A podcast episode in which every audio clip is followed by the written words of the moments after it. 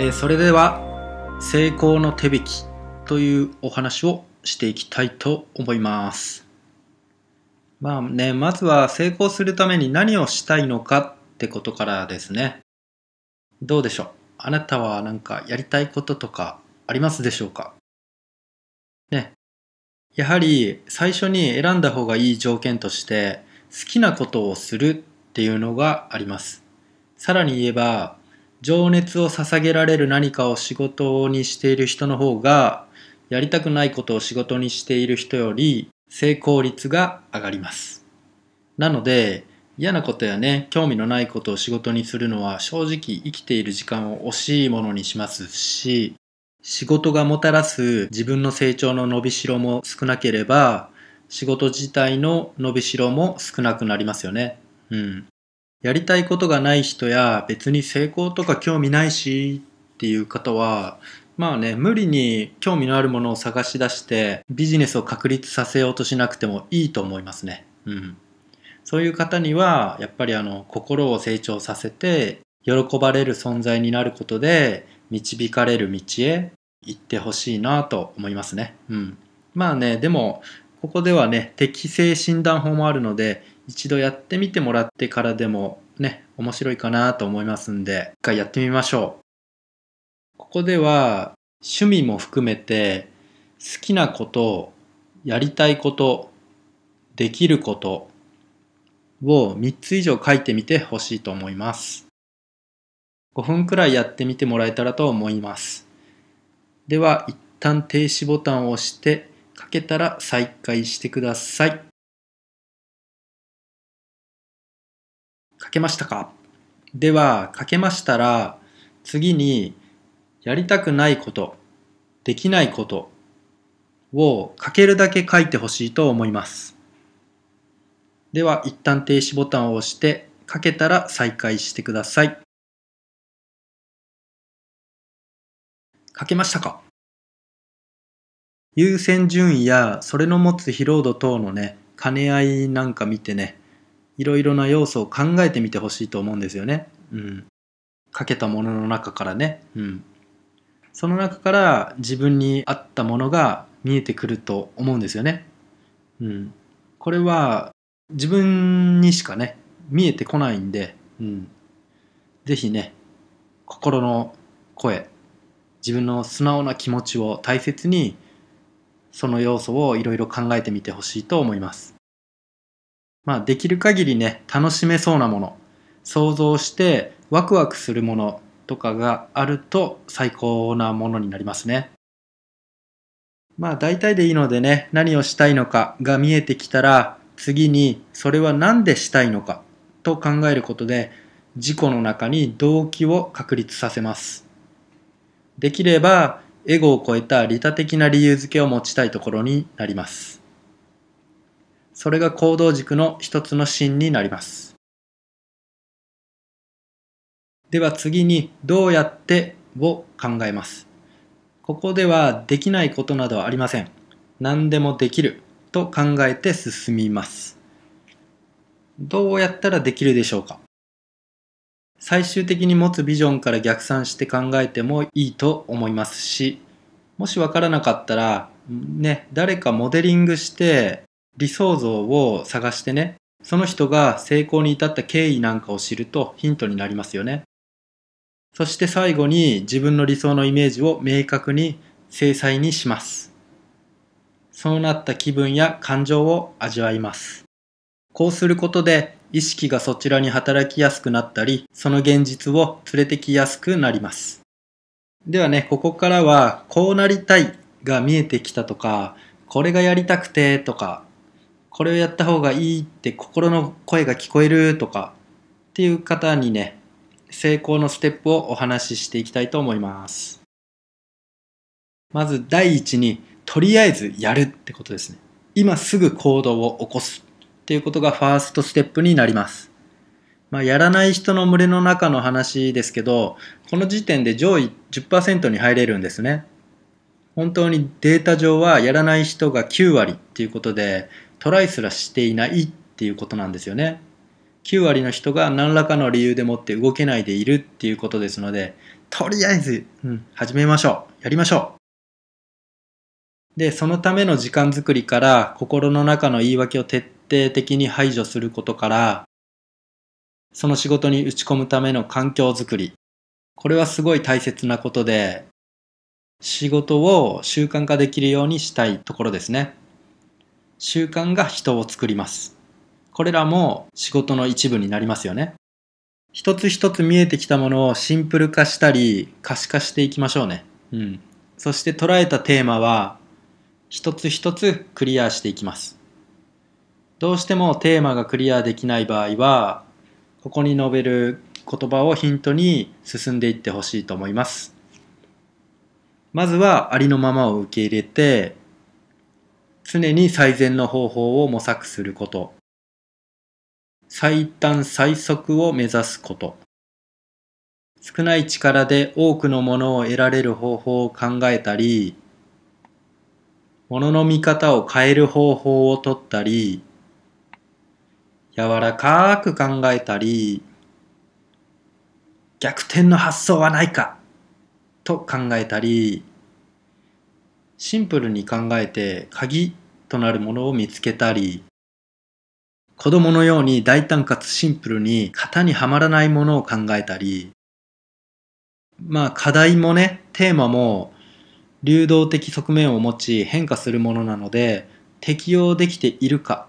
も確認しつつ、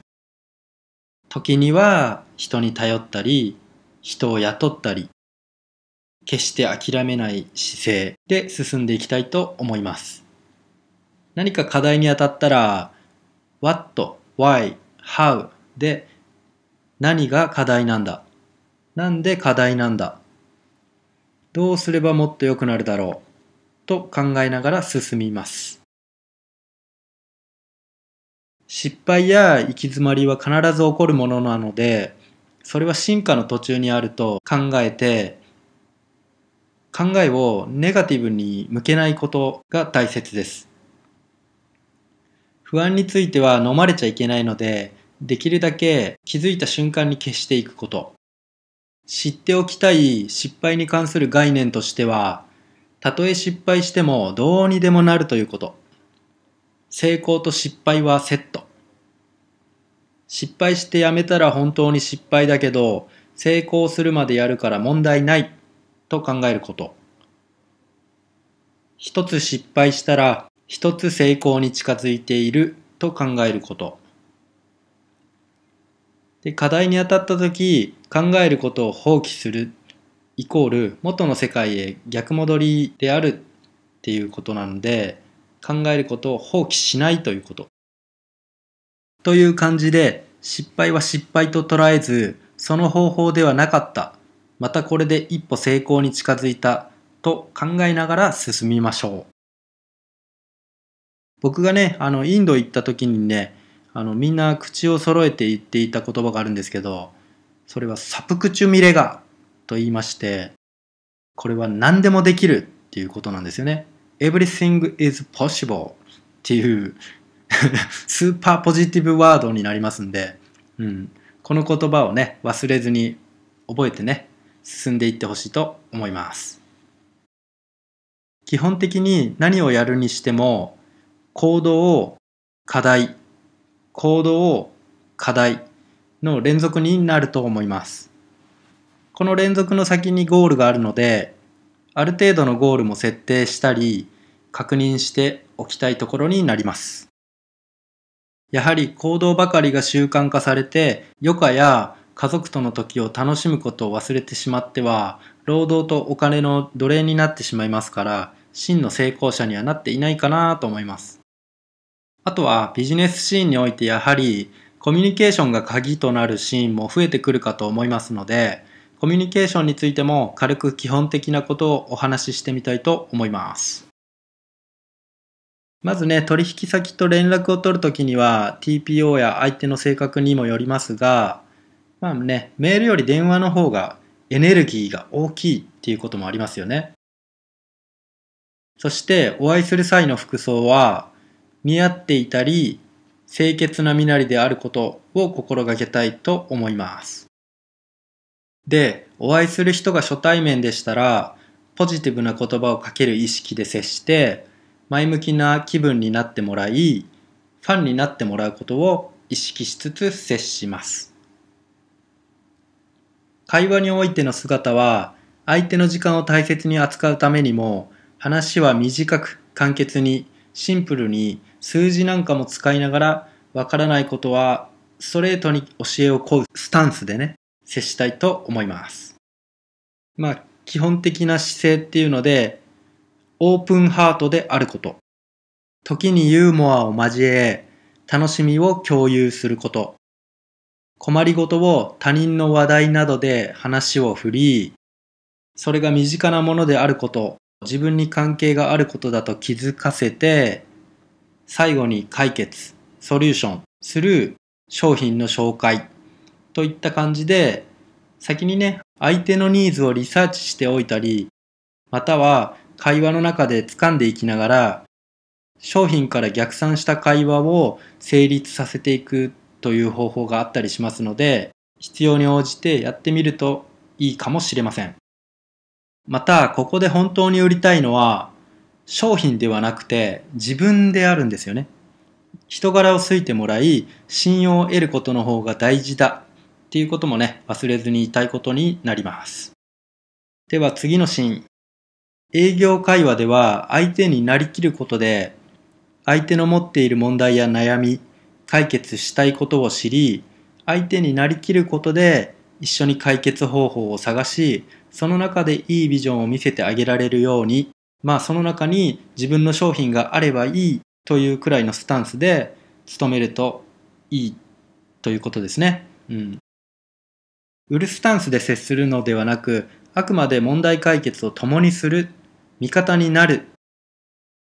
同じ気持ちになって物事を考えていくということをしたいところです。もう一度言っておきますが、欲しいのは結果もですが、信用が第一になりますね。まあ大体コミュニケーションは基本的にこのような感じで終わらせてもらいまして、次はあなたの持つべき人格についてになります。あなたの成功者に抱く人格像とはどのようなものでしょう？まあね、この動画では聞くことができないので、ここでは僕の勝手なイメージを話させてもらいます。とすると、まあ人格、価値観、立ち振る舞い、人と接する時の態度、いろいろなね、要素が成功者には必要だと思います。まずはじめに、人生を変えると固くね、決意をしていること。人生に何を望むか明確にしていること。その夢を見る資格があると確信しているし、実現させる力が自分にあると信じている。どんな時もポジティブであることを心がけているし、素直さと正直さ、勇気と覚悟、愛と感謝、思いやり等の人として核になる要素が一定以上のレベルであることだったり、まあ基本的に人生を楽しんでいる。まあ時に子供のように無邪気な姿を見せたり、でも無駄なプライドは一切持っていないんですよね。考え方がスマートで、よくね、コップ半分の水なんかで例えられる話があったりするんですけど、まあ、半分もあるって考える人と、半分しかないって考える人がいますけど、そのね、両方の考えを合わせて持ってて、半分もあるし、半分しかない。その二つを理解した上で、最善手を選ぶスタンス。を持っていたりっていうスマートさがあるとかね。ネガティブを遠ざける姿勢とかね。テレビや新聞を見ないとか、ネガティブな人と接さないとかね。教わる気持ち、学ぶ気持ち、成長する気持ち、尊敬を忘れないで人と接しているとか、すでに自分を成功者とみなして動いているとかね。うん課題に際しては決して諦めない。成功実現を考えることをやめない。課題は必ず乗り越えられると自分の能力を信じていること。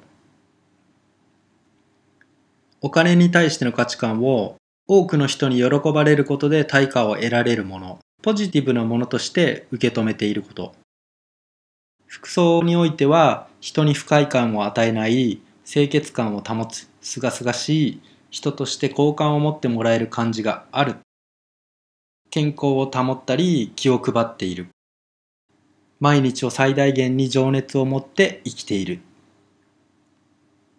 ゆっくりと深く呼吸している。人の感情に明るい、人の気持ちを無下にしない人格を持っている。偶然に任せない。人の機微を知っていて、停滞したシーンを切り開く力を持っている。所作において颯爽としている。迷路を快活とかね。常識から自由である考え方を持っている。まあね、たくさんあげましたけど、完璧な人を目指す必要はなくて、完璧な自分になるようね、心がけたらいいと思いますね。まあ、こういった感じでしょうかね。うん。あ、そしてもう一つ欲を言えば、成功より成功の功の字を幸せって変えてね、そういう意味での成功者を目指したいっていうのが真の成功者ということですね。ここまでいろいろとお話ししましたが、最終的には人とのつながりを大切にする人こそが生き残れるというルールを知り、たった一人でもね、他人を蹴落としては、その先に明るい世界は待っていないと心に刻みつつ、苦手な人でも避けるのをやめて、関心を寄せ続けることで、心を通わせながらね、進んでいきたいっていうところになります。苦手な人攻略については、ここでは話が長くなるので割愛させていただきますが、まあ、成功とは自分一人のためではなく、家族やコミュニティだったり、まあ、ガンジー曰く万人の福利を願うことが自らの福利につながる。自分や自分の所属する小社会のみの福利を願う人は利己的であって、そうすることは決してその人のためにはならないということなので、基本的にそのような心の持ち主になっていきたいっていうのと、うん、そしてやっぱり基本中の基本、松下幸之助さんの言葉で、成功の秘訣それは成功するまでやることだという言葉をもって今回の成功の手引きのお話は終わりたいと思います。最後までご視聴いただきありがとうございます。